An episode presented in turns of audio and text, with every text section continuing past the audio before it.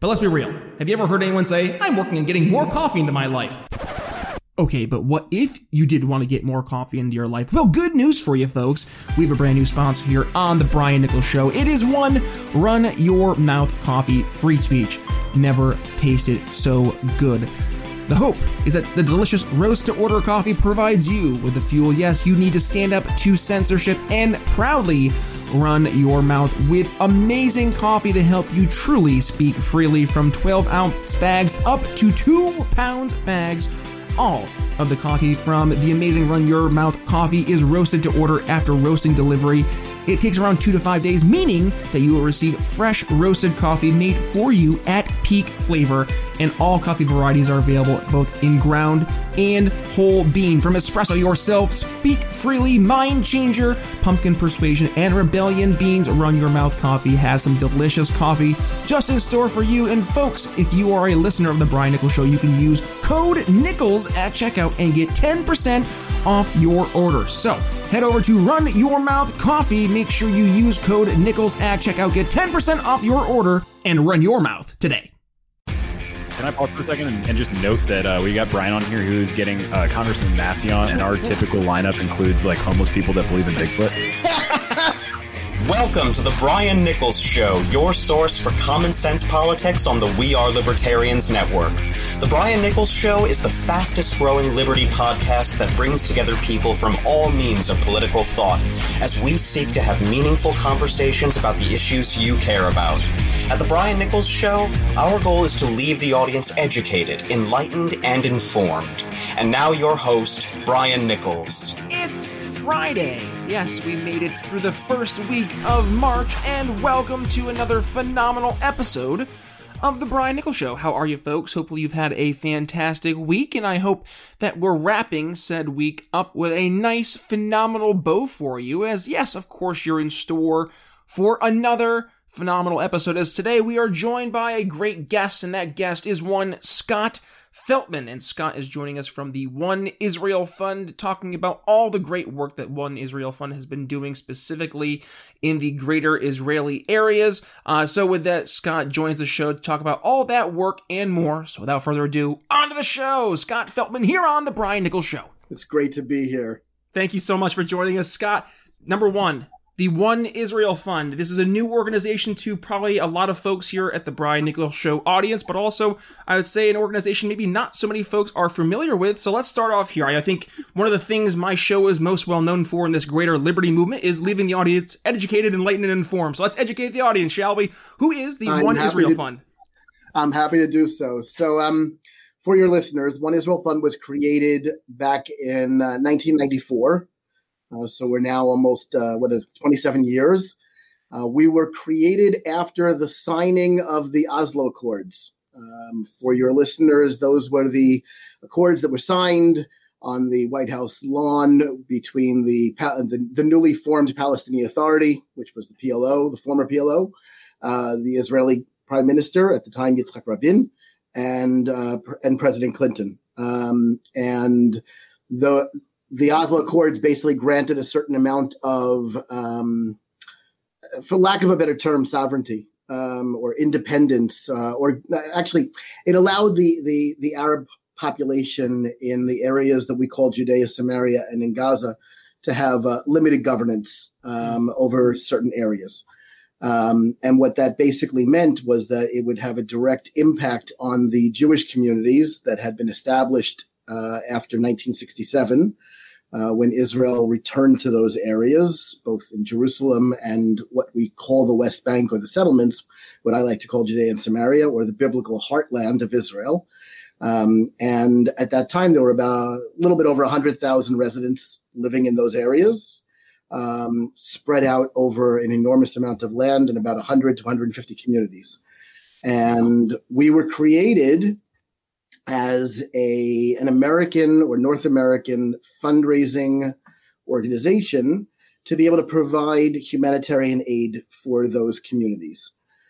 Um, whether it was or whether it is even today building playgrounds or community centers um, or religious institutions or schools providing educational scholarships but also uh, which became much more uh, needed as time went on, uh, preventive security equipment and uh, emergency and regular medical services.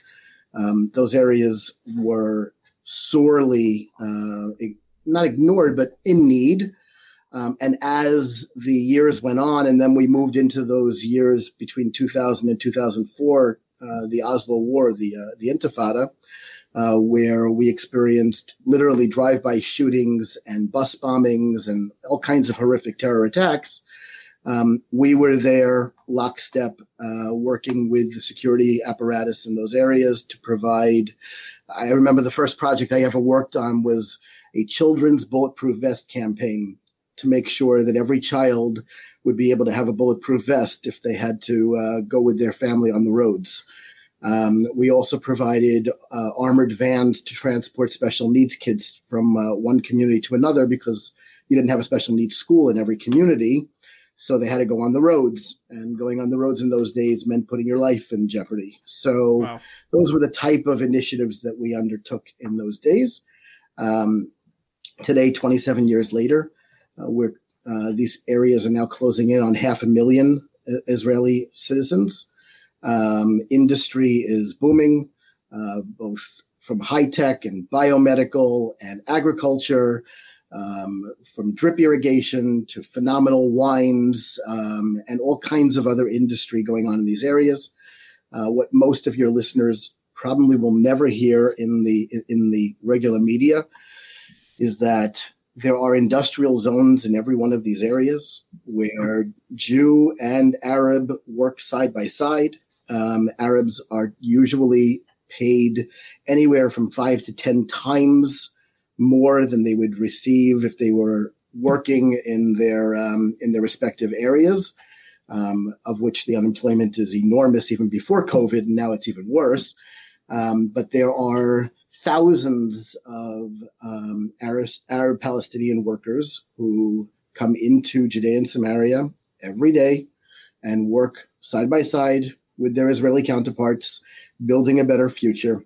Uh, unfortunately, the leadership of of the Palestinian Authority uh, looks down upon it. Um, they try to stop it whenever they can.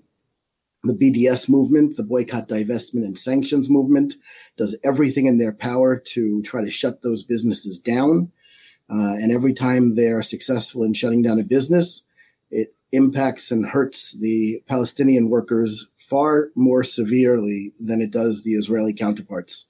So, for example, take a company like SodaStream, uh, which we all know, which was originally in an industrial zone in Mishor Adumim, Adumim which is the industrial zone of Ma'ale Adumim, which is a huge city in uh, in the Judea area. So it employed um, hundreds and hundreds of Arab workers with good paying wages and health benefits and, and the like. And because of the pressure that was placed upon it from the international community, it ended up closing up their uh, their factory in in that area, and they moved into the Negev. And most of the Arab workers lost their jobs. Um, so that's what happens. But getting off topic, so One Israel Fund is basically a humanitarian based organization uh, we work directly with the local communities as well as the regional councils, and when necessary, uh, the government and the IDF to determine the needs of the, uh, of those communities and and seek to raise the funds in order to provide those projects that we deem to be most ne- most needed and to fit in line with our humanitarian goals. So every year we impact over 200 unique projects uh, like I said, it could be from education to recreation to medical and security. We're now building a hospital uh, in an area called Sha'ar Binyamin, which is the the areas of Judea and Samaria divided into regional councils. So you have um, you have Gush Etzion and uh, and the South Hebron Hills, which are part of Judea, and then the Shomron is divided into the Shomron Regional Council and Binyamin. Binyamin is the largest regional council in the country with over 100,000 uh, Israeli citizens, and then with other municipalities, it's over 200,000 Jewish residents. Um, and we're building a hospital, which not only will serve the uh, Jewish Israeli residents, but it will also provide services for the local Arab population as well. So when that's built, it will uh, it will it will be a tremendous game changer uh, in building quality of life. Right. So those are the type of things we look for. So I guess the, the number one question to start out with is well, why the pushback? Because it sounds like nothing you've you presented thus far is really controversial. And actually, to your point, you end up helping a lot of people beyond just those that would be, I would say, identifying or, or are religiously Jewish. So where's the pushback coming from? Oh, the pushback is enormous because while we are an apolitical organization, just by definition of where we operate, in the quote unquote dreaded settlements of Israel. Uh, so the international community views these areas as, um, for lack of a better word, occupied territory. Mm. And therefore, uh, the fact that we are building a playground for children, and I don't want to mislead your audiences, most of the projects we do are within the Jewish communities. But there are other projects that do have a, a, a positive and greater impact beyond. Um, so it's not, and by the way, it's not just the international community. Um, even within Israel, you have a very vibrant democracy with lots of diverse views. Um, so you you therefore get such a pushback, and unfortunately, when the rhetoric of the of the international enlightened governments tend to uh, to cast disdain on Jewish uh, on Jews living in their ancestral homeland. Um, as Jews, we come from Judea, and it's funny that that's the one place that the international community wants to fight Jews from living. Um, so the world would like to see it uh, Judenrein, meaning to remove all the Jews from these areas. Uh, which I always laugh because that's not exactly how you build peace. Um, if you want to build peace, then work on having the the two the two groups come together and work together. And the funny thing is, we see it all the time. You know, it's it's it's nice when people in their glass towers who live in the city centers, whether it's Tel Aviv or New York or uh, Los Angeles, sit there and cast their aspersions. Yet, if you go to Judea and you need to go to the local supermarket. So you're going to go to a Rami Levy supermarket where the Arabs are working side by side with the Jews. Your cashier is an Arab on one lane and a Jew on the other. And you have two Arabs online and then a Jew and then another Arab and another Jew. And they're shopping next to each other and they, they, they need to get along because they live side by side. So it's a, it's an ironic situation that those living there understand the the, the need for um, for a symbiotic relationship much more than those who are usually making the decisions for them.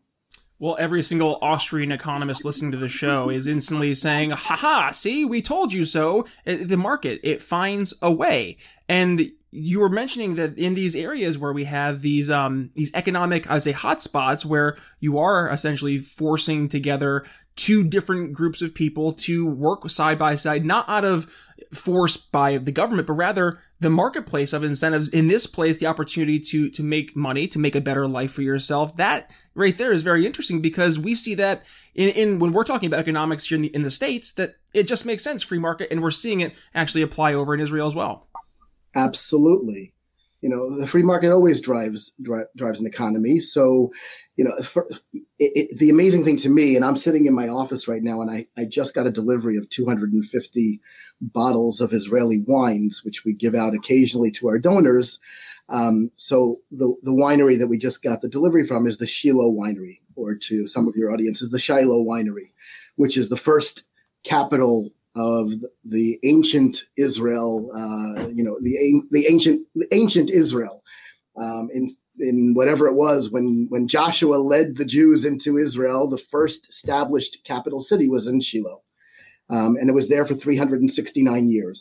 And today, the community has been rebuilt. There are hundreds of families living there. And one of the finest wineries, not only in Israel, but in the world, which is winning awards everywhere, um, and that's just one of many award winning wineries because they basically looked back into the Bible and saw, okay, what are the you know, ancestral agricultural um, pro- products of Israel. So you now have a thriving olive oil uh, industry in Israel. You have a thriving wine industry in Israel. You have pomegranates that are now shipped to the world. And these are all of the, what we call the seven spices, you know, the seven species of Israel. And it's, it's, it's bringing back everything that we read about um, back all the way to the Old Testament. And it's an amazing thing when I see it right in front of me in my own office um, and, and the joy that that brings.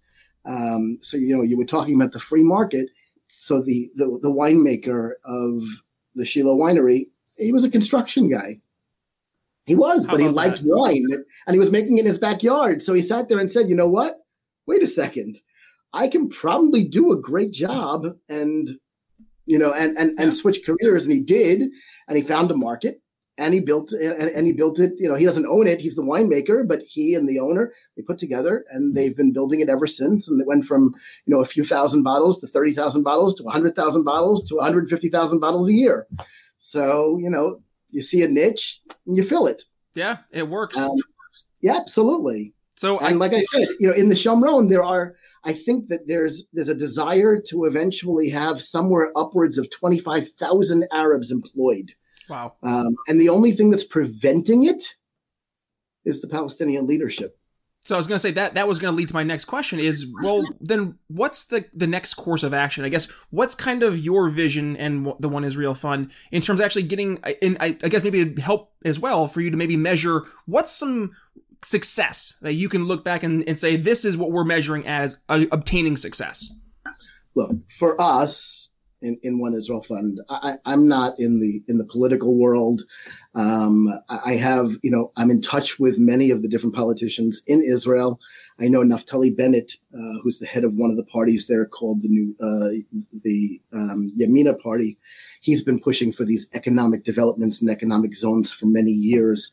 Um, so, you know, those are things that are beyond the scope of what I do. For me, the success for me is every every family that moves to a community and puts down roots, whether it's for ideological reasons, economic reasons, quality of life, because I mean the, the views and the open air and the and the lifestyle in these areas. And I want your audience to understand also, you know, they hear the word settlements. And the first thing that usually goes some, through somebody's mind is, you know, a, a couple of trailers or a couple of tents on a hilltop. These are gorgeous, gorgeous communities with beautiful homes and manicured you know lawns and gardens um, with with full services, with schools, with uh, shopping centers, with restaurants. Um, and I've been in, you know, I'm there all the time, except now, unfortunately, I haven't been able to get there, which is killing me to no end. Um, but for us, the success of, for us, whether it's in the security realm, um, which I'll talk about in a moment, but you know, from the quality of life of building these areas, I, I look back I haven't been here for the entire 27 years, but I've been here since 2001. Um, to go from 100,000 residents to 250,000 residents to 300,000 to four, and now closing in on half a million, and to know that there would be a million people living there tomorrow if both the Israeli government would allow people to migrate to these areas en masse and there wouldn't be building freezes. And, you know, if the international community would stop, you know, stop their, their oversized um, magnifying glass on this small parcel of land when there are so many other problems going on in the world today, um, there would be a million people living there. There would be 2 million people living there. And it's really just a matter of the infrastructure. There's plenty of land plenty of land for both populations to live side by side um, if they ever wanted to. Um, and I know that Israel has made numerous offers to to the Arabs for their own, uh, you know, their own sovereignty over areas, and the Arabs uh, have always rejected it. And I'm not even talking about just you know over the past 25 years, but all the way going back to 1948, there was a desire to partition the land, and the Israelis said yes, and it's and it's been no ever since. Um, but for us, the success is seeing families, seeing children. I have communities. Sometimes it's 200, it's 200 families and there are over a thousand people living there because every family has five, six, seven, eight kids.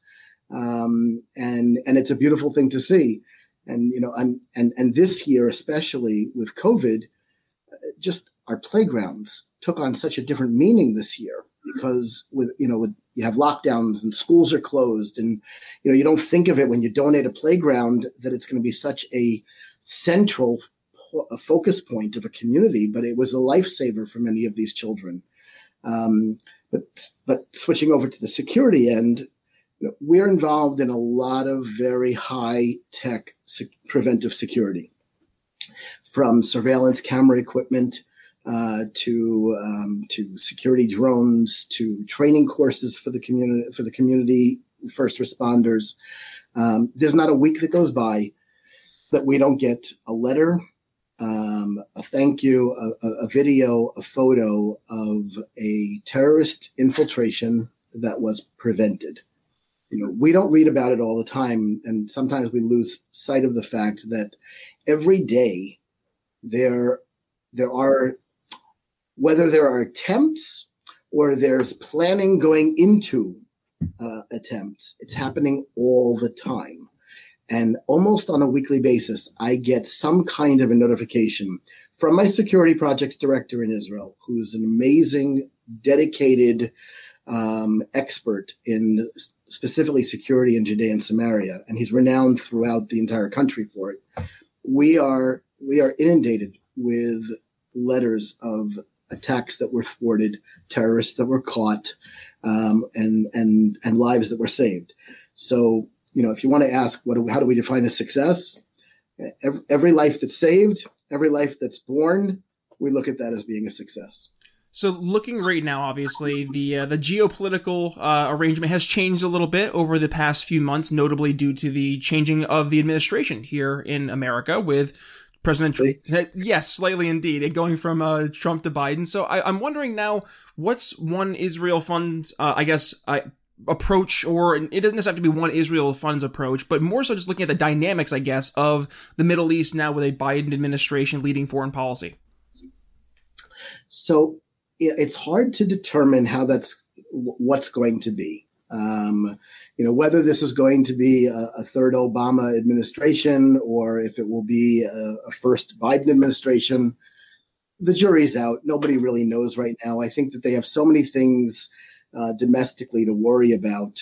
Um, that you know the focus right now, I don't think is necessarily going to be specifically on Israel, and the fact that Israel is going through its what is it now fourth, fifth, seventh, twelfth election uh, in the past couple of years, like and, yeah. and and by the way, I'm not sitting here today telling you that it's going to be the last one that's going to happen during the next, you know, 12 to, to, to 24 months. Um, you know, I think there's just there's just so many there are so many ifs going on, um, and I think a lot of it's going to be determined by the Israeli uh, elections and government. You know, it's it's an interesting thing. I, I, was just on a conference call this morning with some of my some of my um, my colleagues in Israel. Um, Israel's not. We're not talking about Israel from the 1970s or the 1990s or even the early 2000s. They stand on their own two feet they are, you know, they're they're a pretty successful um, international power um, economically, um, developing biomedics and uh, all kinds of industry. They are a leader in technology. There's not a Fortune 500 company in technology that doesn't have some kind of R&D factory in Israel. Um, you know, they kind of stand on their own two feet now. So it's not like they're just gonna, you know, roll over just because a uh, the United Kingdom or the United States or any other nation tells them they have to do this. You know, I know that the Biden administration has expressed a goal, uh, a desire to go back to a two-state solution. Um, if you ask me, that that ship has sailed a long time ago. Um, especially when you just see the dynamics of what's going on. Um, I do believe that uh, the president, former President Trump, was on an interesting path in in taking a step back and trying to look at the the picture from a different perspective. uh, with his Peace Through Prosperity, uh, which was put together by Jared Kushner and, and Ambassador Friedman. Um, you know, we've, we've, we've had this paradigm for so many years and it's not just 25 years it's it's kind of like 50 years since since 1967 and it hasn't worked and everybody refuses to take a step back and say maybe it hasn't worked because it's not going to work. And maybe we have to take a different perspective and look into a different perspective. Now whether or not an, a biden administration is going to you know go down that path i can only hope. You know it's it's a different world today than it was even in 2016 when when he was the you know outgoing vice president. Uh, the Abraham Accords have changed so much in that region, um, and the other you know thing that we haven't even discussed is Iran, uh, which is still the the, the major uh, global foe when it comes to the Middle East and beyond. and if you want, feel free to dig into that. Yeah, I mean, look, just just this week it came out that Iran is you know it, it, it's a it's a dispute right now actually between the Israelis and the and the Americans how far away Iran is from a nuclear weapon where the Americans say it's actually much closer um, than some of the uh, some of the Israelis analyzing the data. Um, but you know we see what's gone on. We see the the, the Mossad you know had that amazing uh, mission into Iran to remove all of that material um, and information that they that they secured, showing all the way back into the early 2000s um, is Iran's intentions of what they were trying to do with their with, with their nuclear activity. Um, it's going to be very interesting. I know that you know President Biden wants to get back into the Iran deal. I know he claims that he wants to try to strengthen it who knows what you know what's going to be i can't I, I, can't predict um, there are some people within the administration who I think you know have, have some promise, and there are some people in the administration who make me very nervous. But that's not unlike any you know a, any situation with an administration. Um, I'm more interested to see you know what ends up with the Israeli elections because I do believe uh, whether it's Prime Minister Netanyahu or one of the other party leaders um, that Israel's strong um, and I said that to my Israeli counterparts today. I said, you know, we're all worried about what's going to be from the Biden administration and from the John Kerrys of the world. And I said, Israel's strong. You know, they're not going to just give up because um, an American administration or any other international body is telling them they have to do so. Um, you know, I'm I'm more concerned about the UN um, and, and, and the efforts of the Biden administration getting back into the Human Rights Council and, uh, and the ICC uh, Circus Court or UNRWA, which is just perpetuating a victim mentality amongst the Arabs living in Gaza and beyond. Um, those things concern me. Um, we'll see what happens. Again, you know, my in my professional role, we're a humanitarian organization. I focus on on the humanitarian aspects. What I have to do over the next four years is continue to build and secure and protect. That's my goal. Um, you know, the conversation is very different today, with almost 500,000 people living in those areas than it was in 1994, 95 when there were 120,000. And I'm hoping that you and I will revisit this conversation maybe in four years, and I'll be telling you that there's 750,000 people living there, or 800,000, or who knows how many. And you know that's my goal. Uh, my goal is this is our ancestral homeland. Uh, for thousands of years, we yearned for it. We now have it. Um, we won a defensive war in 1967, where we returned to these uh, the, these areas, and I have to do my little part in the world to give the people who are living there until I have the opportunity with my wife and my family to make to, to make the decision to be there as well, to give them the tools they need to uh, to grow and thrive and to, and to remain safe. Scott Feltman, what are uh, maybe one or two things as we wrap up the show here that we can leave the audience with to uh, look forward to, or maybe some issues that you think should be on the top of their radar? And also, where can folks go ahead and follow uh, the One Israel Fund and stay up to date with all that's happening? So, look, we have a unique opportunity, um, and I really mean this. It's a unique opportunity for anyone who really has a desire to uh, to help um, the future of Israel and what I believe impacts the entire greater, um, not only the Jewish community, but the whole Middle East. You know, we are building, like I said, a hospital. Um, building a hospital in Judea and Samaria is not like building a hospital in New York City. Um, you know, it's not going to cost, you know, $500,000, uh, $500 million and $250 million was flushed down the toilet somewhere with some, you know, dare I say, uh, unions uh, taking it off the top or whatever. I'm, I'm kidding. Um, you can have a huge impact on on an enormous amount of uh, of, of, of, of lives um, for a small. I, I, use the term, you know, somewhat in tongue in cheek, a small sum of money. Um, but also, I mean, look, we have we have security projects that literally keep people alive every day. Um, so, you know, I want people to understand that there are there's an organization out there that's in the trenches um, that's in touch with the right people. You know, we spend every day in the trenches with the right people determining what's needed. My security projects director, Mark Provisor, go, he's an artist actually uh, by trade. Very interesting. You can Google him. There are videos all around of his art and how he fuses art and security, which most people wouldn't necessarily put together. But when you think out of the box, it gives you a, a way of, of, of seeing problems from a different perspective. Um, he does threat assessments all around the country. We're constantly called to come in. So even down in the South with all the, the rocket attacks, we were called to come in and assess the situation and help. Um, so that's, you know, that's, that's the microcosm of One Israel Fund. Um, we're on the web. We're on social media. Uh, again, it's one O N E I S R A E L F U N D, whether it's on Facebook, Instagram, YouTube, LinkedIn, um, and our website. Um, but you know, the, the, the message that I give to everybody is, and I just said it just before. You know, we're strong. We're we're strong people, for good and for bad. We're a strong, stiff-necked people, um, and we're there to stay. So now it's a matter of you know figuring out how is that going to work in the long term.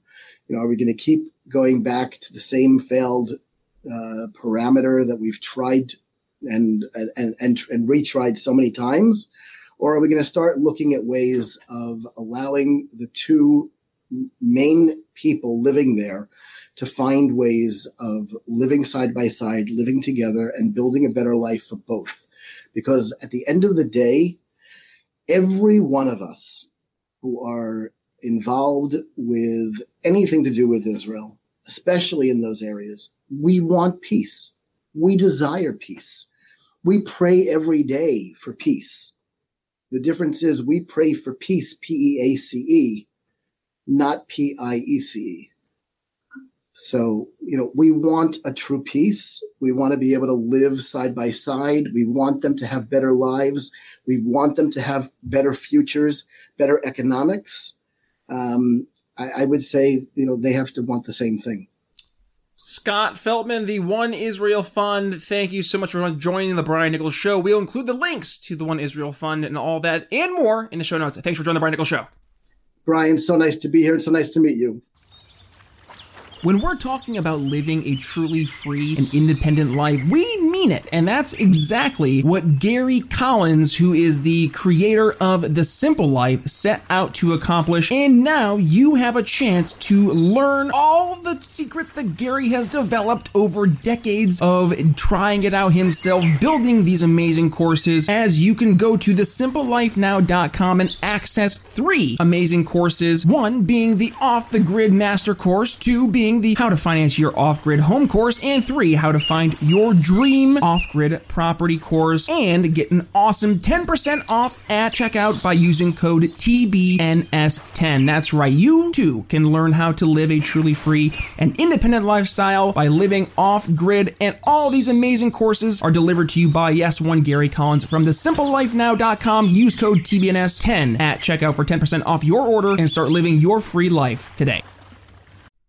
Alrighty, folks, that's going to wrap up my conversation with Scott Feltman from the One Israel Fund. Thank you so much, Scott, for joining us here on the Brian Nichols Show. And folks, if you enjoyed today's episode, do me a favor and share with family and friends, and make sure you go ahead and tag me at B Nichols Liberty, and you can do that at Twitter, Facebook, Minds.com, and Parler.com. That's right, at B Nichols Liberty at all four locations. Or if you want to go ahead and say hello, well, email me, Brian at BrianNicholsShow.com com. And guys, we have a lot of exciting stuff uh, coming down the pike here um, as we move forward uh, through the month of March into April. Um, some some fun things. I want to make sure that you guys are not missing a single thing as we move down the pike. So I'm going to ask you to go ahead. And uh, number one, hit subscribe. I don't want you guys uh, missing the episode, so hit subscribe uh, and make sure that you are uh, getting every single episode Monday, Wednesday, Friday into your inbox. And also, I may maybe some bonus episodes, maybe some new candidate episodes. I don't know. We have some ideas that we're toying around with, but uh, it's Friday, and you know what that means. If you have not had the chance yet to do a five star rating and review, well, make sure you do because, of course, on Fridays I go ahead and I read our awesome reviews, and those five star reviews keep on coming in. So if you head over to Apple Podcasts and give your five star rating and review, you could hear your review read on air like CD did, and that was, uh, and yeah, it's funny. We go from CB to CD and always getting better. Good show, good content, always getting better. Hey, short, sweet, to the point. I like it.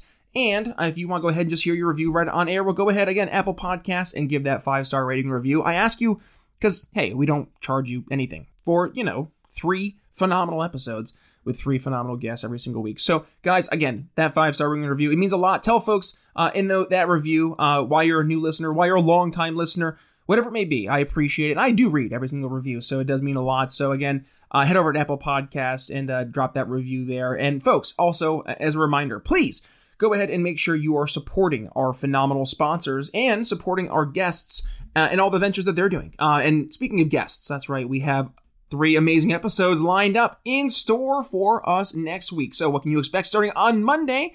Magdalene Rose, she is joining the Brian Nichols Show. We're talking about Gen Z and uh, what can the Gen Z generation bring to the table? Are they going to be discussing things differently than we old fuddy duddies did? Huh? Well, I think we're in good hands after a good conversation with Magdalene. On Wednesday, Professor David Dozier joins the Brian Nichols Show talking about capital punishment, but also discussing uh, where the left and right can find some common ground. It actually has some conversations that hey, we're not yelling at each other. We actually leave, uh, hey, understanding each other. That's the main goal. Uh, a great conversation uh, with David. And then on Friday, yes, the one and only Jack Hunter is joining the Brian Nichols Show. Looking forward to airing that conversation because, my goodness, we dig into all things about really how can we get this whole uh, idea of liberty that we talk about every single day here in the Brian Nichols Show. And in our respective circles, uh, how do we actually get this into action, into policy, help real people's lives? Jack and I have a great conversation there. So, three Great episodes coming down the pike, folks, so make sure you do not miss a single episode. But with that being said, it's Brian Nichols signing off here on The Brian Nichols Show for Scott Feltman. We'll see you next week. Thanks for listening to The Brian Nichols Show. Find more episodes at briannicholsshow.com. Audio production for The Brian Nichols Show is brought to you by DB Podcast Audio. Learn more by emailing inquiries to william at dbpodaudio.com.